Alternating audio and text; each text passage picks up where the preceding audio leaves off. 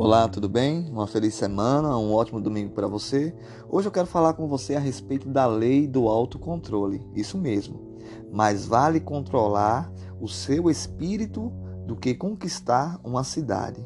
Você é líder de si mesmo?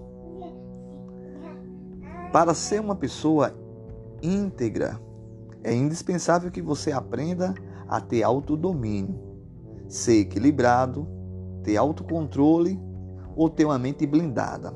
Ao falar dessa característica como a todos os homens de sucesso, Napoleão Hill disse que ter autocontrole é, na verdade, ser o líder de si mesmo.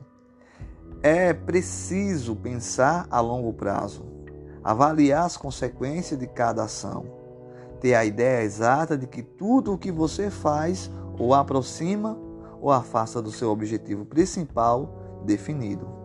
Napoleão Hill também adverte que não ser escravo das tentações mundanas ou de estado alterado de consciência, como a embriaguez, por exemplo, é um passo essencial para quem quer estar no comando da própria vida. Aprender a controlar sua mente, seu corpo e seu tempo é fundamental.